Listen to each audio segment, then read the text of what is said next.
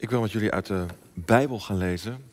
Zoals ik al gezegd heb aan het begin, gaan we het hebben met elkaar over de derde brief van Johannes. Het zijn allemaal korte briefjes, althans de eerste brief van Johannes die is uh, iets langer, maar de tweede en de derde brief dat zijn hele korte. De tweede brief is zelfs het kortste Bijbelboek in onze Bijbel. Maar we lezen vanmorgen de derde brief. En daar horen we deze woorden. Van de oudste aan mijn geliefde broeder Gaius, die ik werkelijk lief heb. Geliefde broeder, ik hoop dat het u in alle opzichten goed gaat en dat u gezond bent. Dat het uw ziel goed gaat, weet ik. Want tot mijn grote blijdschap kwamen hier geregeld broeders die van uw trouw aan de waarheid getuigden. Ze vertelden dat u de weg van de waarheid volgt. Niets verheugt mij meer dan te horen dat mijn kinderen de weg van de waarheid volgen. Geliefde broeder, uw trouw blijkt uit alles wat u voor de broeders doet, zelfs al kent u hen niet. Ten overstaan van de gemeente hebben zij van uw liefde getuigd. Wees zo goed voor hen. En voor de verdere reis, u rust toe op een wijze die God waardig is. Ze zijn immers omwille van de naam op reis gegaan en accepteren geen steun van de ongelovigen. Daarom horen wij zulke mensen gastvrij te ontvangen en zo mee te werken aan de verkondiging van de waarheid. Ik heb hierover al aan de gemeente geschreven, maar Diotrefus, die daar de dienst wil uitmaken, trekt zich niets van ons aan. Als ik kom, zal ik zijn gedrag ter sprake brengen. Die man verspreidt laster over ons en daar laat hij het niet bij. Hij weigert de broeders te ontvangen en houdt degene tegen die dat wel willen en verjaagt hen uit de gemeente. Geliefde broeder, volg niet het kwade na, maar het goede. Wie goed doet, komt uit God voort. Wie kwaad doet, heeft God niet gezien. Over Demetrius is, het, is door iedereen een goed getuigenis afgegeven. Ook door de waarheid zelf. En wij voegen ons getuigenis daaraan toe. En u weet dat ons getuigenis betrouwbaar is. Er is nog veel dat ik zou willen zeggen, maar dat wil ik niet doen met pen en inkt. Ik hoop u spoedig te zien, dan kunnen we elkaar persoonlijk spreken. Vrede zij met u. De vrienden hier groeten u. Groet elk van de vrienden bij u persoonlijk. Tot zover de lezing aan het woord van God. Zalig ben je als je het woord van God hoort en het bewaart in je hart. Halleluja. Amen. Ja, dit briefje, dit gaat over de beste wensen. En misschien hoor je dat iets beter als we dit zouden lezen uit de herziene statenvertaling. Ik lees één vers uit de herziene statenvertaling, vers 2 van de derde brief van Johannes. Daar staat, geliefde, ik wens dat het u in alles goed gaat en dat u gezond bent zoals het uw ziel goed gaat. Nou, over dat vers, eigenlijk over die hele brief, maar we denken erover na vanuit dit vers, wil ik het met jullie hebben. Ik wens dat het u in alles goed gaat en dat u gezond bent zoals het uw ziel goed gaat. Dat zijn nog eens goede wensen. Ja, broeders en zusters van Kruispunt en iedereen die meeluistert, door elkaar geroepen door onze Heer zelf en zo zijn gemeente de beste wensen. Of een gelukkig nieuwjaar. Of misschien zeg je veel heil en zegen voor het nieuwe jaar, maar dat is dan best wel weer ouderwets. Er zijn heel veel manieren hoe je elkaar aan het begin van het jaar het allerbeste kunt wensen. En zo hebben we elkaar hoogstwaarschijnlijk, als we elkaar al tegen zijn gekomen, het allerbeste gewenst voor 2022, voor dat jaar wat voor ons ligt. Misschien ben je de straat ingegaan, even de buren langs, of ben je gisteren al op bezoek gegaan bij familie, je ouders? Na dat magische moment, ja, wat is dat voor moment? Hoe zat je erbij bij de jaarwisseling? Op de bank, de nationale klok aan om mee af te tellen tot dan eindelijk dat ene jaar overging in dat andere jaar? Of ben je iemand die nog aan tafel gaat zitten, Psalm 90 leest, je hoort wel eens hè, dat mensen dat doen en dan zo afwachten tot het nieuwe jaar begint. Nou, zodra het nieuwe jaar begonnen is, dan valt het op. Je gaat elkaar het beste wensen, maar dat doe je niet bij iedereen op dezelfde manier. bij de een, nou zeg je man, je vrouw, je vriend, je vriendin, daar vlieg je elkaar om de hals. En je kust elkaar op de wang en je wenst elkaar het allerbeste.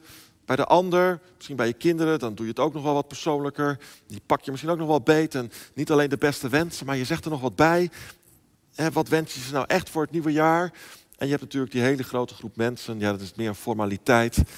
Dan ga je ook wel langs en je geeft even een handje, je knikt ze toe. Handje geven mag eigenlijk niet natuurlijk, dus op afstand, je knikt ze toe, hand op je hart. Het beste voor het nieuwe jaar. Maar wat is nou het beste wat je elkaar kan toewensen? Want het is een soort traditie geworden, hè? De beste wens. Ook buiten de kerk zijn tradities. De beste wensen. Maar wat is nu het beste? Is dat veel geld? Is dat geluk? Is dat dat je elkaar toewenst dat je slaagt voor je opleiding? Of dat je een leukere baan zult vinden? Ook in deze rare tijd. Veel liefde, is dat het beste wat je elkaar kan wensen? Dat je eindelijk een keer de ware tegenkomt. Misschien is het wel goed om daar eens over na te denken. Je kunt er vandaag voor nemen. Om eens aan elkaar te vragen. Wat is nu het allerbeste wat je elkaar kunt toewensen? Wat, wat komt er diep vanuit je hart wat je die ander gunt?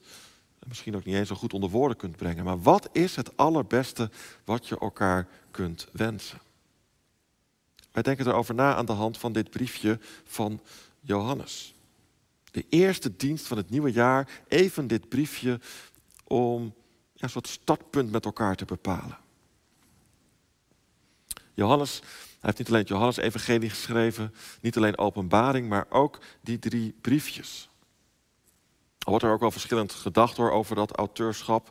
Maar laten we zeggen dat hij ze geschreven heeft als, eh, als een oude, wijze man. Misschien al een jaar of negentig. Dus het is ook aan het eind van de eerste eeuw geweest. Hè, waar de eerste eeuw over ging in de nieuwe eeuw. Zeg maar tussen het jaar 90 en het jaar 110, daar worden deze brieven gedateerd. De eerste brief van Johannes, een vrij algemene brief vol boodschappen, gericht aan meerdere gemeenten, zo wordt er gedacht. De tweede brief, je moet ze maar eens doorgaan, vandaag of de week die voor je ligt. De tweede brief die is gericht aan één gemeente, dat komt heel duidelijk naar voren.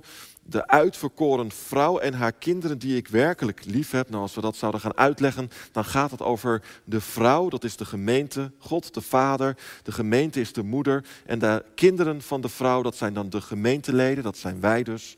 En dan komen we bij die derde brief van Johannes. En dan zoomt hij eigenlijk nog verder in. Dan komen we bij één persoon. Want die is gericht aan mijn geliefde broeder Gaius. Die ik werkelijk lief heb. Aan Gaius. Ja, zo zoomen we dus in op een hele persoonlijke boodschap. En dat is vanmorgen ook een persoonlijke boodschap voor ons. Geliefde, dat is dus geliefde Gaius, jij, ik wens je toe dat het u in alles goed gaat en dat u gezond bent zoals het uw ziel goed gaat.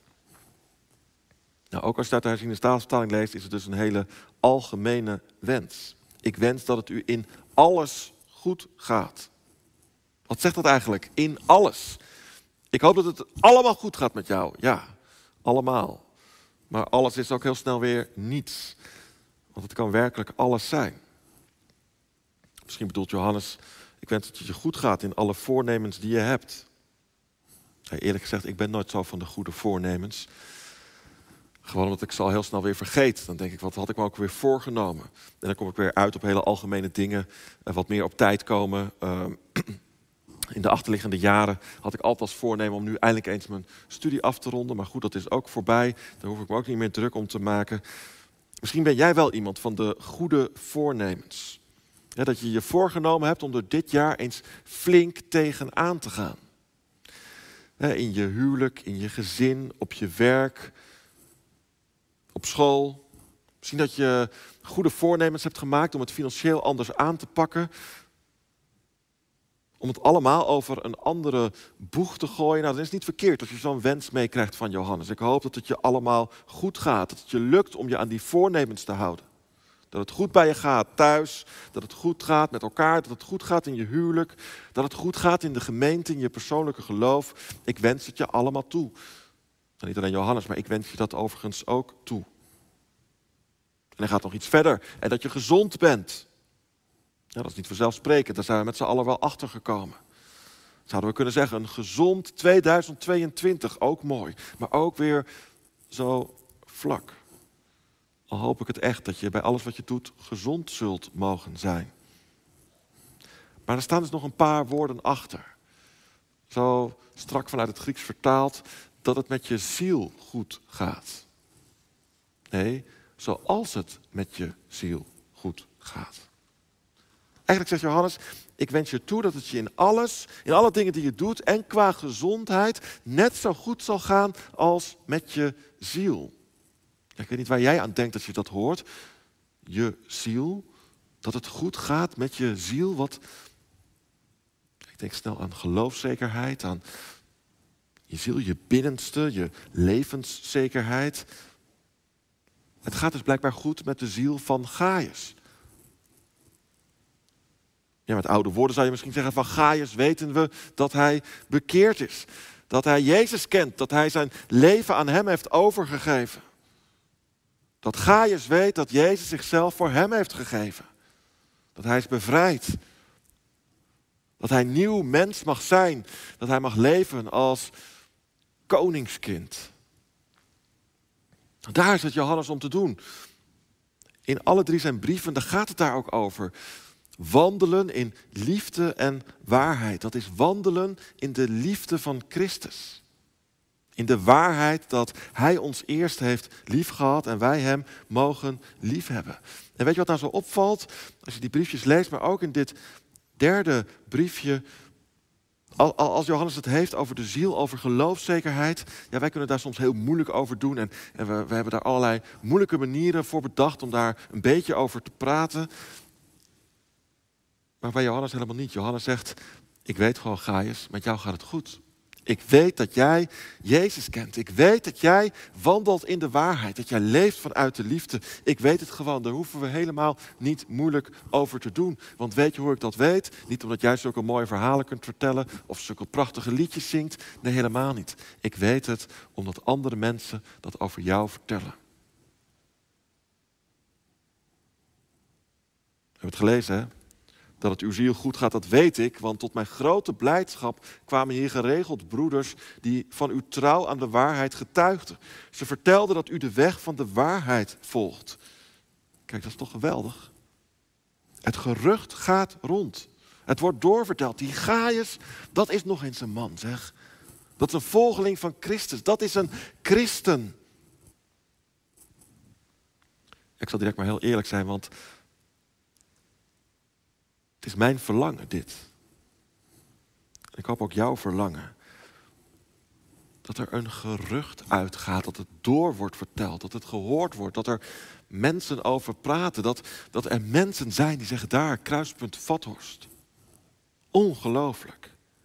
Daar zijn mensen die trouw zijn. Daar zijn mensen die in waarheid en liefde wandelen. Johannes zegt, dat is mijn grootste blijdschap, dat ik hoor dat mijn kinderen de weg van de waarheid volgen. Niets verheugt mij meer dan dat te horen, dan dat dat er verteld wordt. Dat mijn kinderen, dat de gemeenteleden, dat de leden van Kruispunt Vathorst die weg gaan. De weg achter Jezus aan. En dat we overal waar we bij elkaar komen, ook dit nieuwe jaar, dat gaan merken. Je komt bij de activiteiten voor de kinderen, voor de tieners liefde voor Christus. Als je bij elkaar komt met je at home, dat je doorhebt, hier gaat het over Hem. We hebben wat te delen. Als je luistert, ik hoop fysiek, straks weer met z'n allen, maar ook thuis, dat je dan hoort Kijk, hier gaat het ergens over. Het gaat over Jezus die ons lief heeft en die liefde mogen we doorgeven. Daar mogen we in staan, daar mogen we doorgaan. Dat mogen we uitdelen aan alle mensen om ons heen. En dat mag gehoord worden. Ja, dat is mijn verlangen en ik hoop ook jouw verlangen voor 2022. Maar wat gaan de mensen dan merken? Wat merken ze dan dat je wandelt in waarheid en liefde? Ja, Johannes geeft ons even snel twee voorbeelden eigenlijk. Hè. Hij geeft ons Gaius als voorbeeld en Diotrephes, dat is een ander voorbeeld. Bij Gaius zie je eigenlijk wat de bedoeling is en bij die ander, daar klinkt een klacht, zo moet het niet. Gaius, van hem wordt er gezegd dat hij goed is voor alle broeders en de vreemdelingen en voor iedereen die wil getuigen van de liefde van Christus. Gaius is gastvrij. En dat was ook wel nodig, zeker in die tijd.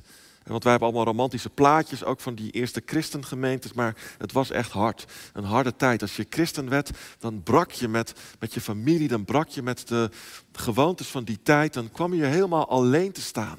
Dan telde je niet meer mee. Je zou het kunnen vergelijken. We horen wel eens van hele streng islamitische landen waar iemand christen wordt. Die worden direct verstoten door hun familie. Ze horen er niet meer bij. Als je christen werd, zo helemaal aan het begin van de jaartelling, ja, dan brak je met je familie, dan gaf je je bestaanszekerheid op. Dan had je helemaal niemand meer. Je ouders lieten je ze barsten, je familieleden. Op je werk werd je soms verstoten. In de maatschappij telde je niet meer mee. Je behoorde tot een minderheid. En dan was je opeens op elkaar aangewezen. Als gemeente vormde je een gezin. Je had elkaar nodig. Je, je, je deelde alles. Want anders had je niets.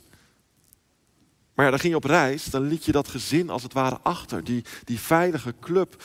En, en dan had je telkens waar je kwam weer zo'n club nodig om, om ja, onderdak te vinden, om er weer even bij te horen. En zo trok je rond. Er zijn brieven gevonden deze tijd waarin ook instructies worden gegeven. Er wordt gezegd, als je als christen op reis gaat, dan mag je niet te veel profiteren van de andere christenen. Maximaal drie dagen verblijf je bij de ander en dan trek je door, want anders maak je misbruik van ze. En als je rondtrekt als een evangelist, dan blijf je maximaal twee dagen bij de ander. Want het is niet de bedoeling dat we op de zak van een ander teren, ook niet als we het evangelie verkondigen. Nou, zo had je dus rondreizende christenen, of het was voor hun werk, of het was voor de verspreiding van het evangelie. En dan kon je zomaar bij Gaius terechtkomen. En als je bij Gaius terecht kwam, dan zat je goed. Dan werd je met open armen ontvangen. En als je daar weer wegging, dan kon het niet anders of je plaatste een lovende review. vijf sterren. Iedereen gaf Gaius vijf sterren. Alles geweldig. Perfect bed, goed ontbijt, eh, aardige man. Ja, dat is eigenlijk de toepassing. Hè? Dat is wat Johannes ons leert. Het gaat om liefde, elkaar liefhebben. Hij heeft het in de vorige brief erover en nu weer. Zo ziet dat er dus uit in de praktijk. Liefde, dan ben je gastvrij. Dan sta je open voor de ander. Dan staan je deuren open, maar dan staat ook je hart open voor de ander. In woord en daad laat je zien dat je christen bent. Ja, ik heb laatste keer in ons kerkblad geschreven dat ik in Bodegraven tegenwoordig altijd de deur op slot. Er wordt ontzettend veel ingebroken. Ik dacht dat het een heel vriendelijk dorpje was, maar daar heb ik me blijkbaar in vergist. Dus in Vinkenveen, misschien is dat wel veel criminelen, maar het was nog nooit in me opgekomen dat je de deur op slot had als je wegging. In Bodegraven, ik heb zelfs beveiligingscamera's opgehangen. Misschien sla ik ook wel een beetje door. Uh, maar goed, als predikant probeer je dan ook weer aan je gemeente uit te stralen. De voordeur staat altijd open. Kom langs, praten kan altijd. Maar daar moet ik ook wel mijn best voor doen de deur openzetten. Ja, want soms heb ik er ook gewoon geen zin in. Dat er weer anderen over de vloer komen. Dat mijn kinderen weer van alles mee naar huis nemen. En dat ze het liefst allemaal nog mee eten en blijven slapen. En dan heb ik allemaal argumenten. Zeg nu even niet, komt niet goed uit, ik ben druk. En ik moet het ook mezelf leren. Als christen ben je gastvrij, heb je een open houding. Maak je je niet zo druk en dan laat je het gewoon gebeuren. Omdat je, als je mensen toelaat in je leven, als het goed is ook in je huis, dan zien ze dat je christen bent. Je stoot ze niet af. Dat is Gaius. Open.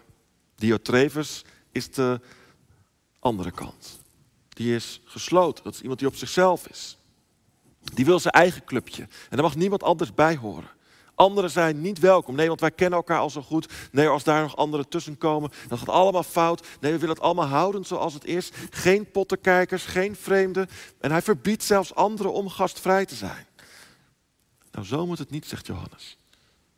En dan, dan zegt hij daar, daar achteraan, hè, geliefde broeder, volgt niet het kwade na, maar het goede. Want wie goed doet, komt uit God voort. Wie kwaad doet, heeft God niet gezien. Eigenlijk zegt hij hier, wees zoals Gaius dan doe je wat God van je vraagt. Wees niet zoals Diotrefus, want dan doe je het kwade. Dan doe je alsof je God niet kent. Het goede, dat is Gaius. Het kwade, dat is Diotrefus. En we zouden het allemaal in kunnen gaan vullen. We kunnen mensen gaan zeggen, ja, die zijn zo en die zijn zo. Dat is meer Gaius-type, dat meer Diotrefus. We zouden zelfs gemeentes kunnen noemen en zeggen, kijk, die, die weten niet hoe het moet. Wij weten het wel. Kijk maar naar ons gebouw. Een en al gastvrijheid. het gaat niet om gemeentes. Het gaat niet om het gebouw hier van Kruispunt. Het gaat om jou. Ken jij die liefde? Sta jij open voor die ander? Staat jouw hart open voor al die broeders en zusters die jou nodig hebben? Sta jij open voor die mensen die jou het evangelie willen verkondigen? Als we gastvrij zijn, dan leert het evangelie ons, dan kunnen we onwetend engelen herbergen. Als we gastvrij zijn, dan zegt Jezus, als je dat voor de minste van mijn broeders gedaan hebt, dan heb je dat ook voor mij gedaan. Ja, misschien moet moeten we die lijnen van Johannes wel wat verder doortrekken. We hebben nog maar net kerst gevierd met elkaar. Jezus die als vreemdeling kwam op deze aarde. Geen gastvrijheid. Jezus die kwam om Gods koninkrijk te verkondigen. Het rijk van zijn vader. Een machtige boodschap van bevrijding. Maar hij vond geen gehoor. Jezus, hij kwam om zijn leven te geven. Daarvoor stierf hij. Ook voor jou aan het kruis. Maar wij te druk met onszelf. Het is misschien wel een scherpe boodschap van Johannes. Gaat het gerucht van jou dat je Jezus ontvangt of ontvang je Hem niet? Ja, 2022 ligt voor ons, een jaar met nieuwe kansen. Ik hoop dat God het jullie geeft, dat je met elkaar kunt optrekken, dat je elkaar weer kunt zien. Dat verlangen wat Johannes ook zegt. Hè? Ik ga het niet allemaal schrijven, want ik hoop je spoedig te zien. Dan kunnen we elkaar persoonlijk spreken. Dat persoonlijk is voor hem ook zo belangrijk. En dat persoonlijke wens ik jullie ook toe. Maar ik wens jullie ook toe, en ik, dat is misschien wel het beste wat je elkaar dus kunt wensen. Dat je hart open gaat. Voor God en voor de ander. Dat we elkaar niet in de kou laten staan, maar dat we vooral Hem niet in de kou laten staan. Want op het moment dat Hij je leven binnenkomt, dan gaat het goed met je ziel. Dan zit het goed. En dan hou je dat niet voor jezelf. Dan wordt het door anderen gezien. Niet alleen vandaag, maar ook morgen. Heel 2022. Ja, dat gerucht gaat door tot in de eeuwigheid. En daarom wens ik jou vanmorgen toe de vreugden van Jezus in je hart. Voor heel 2022 en alle dagen die Hij je geeft.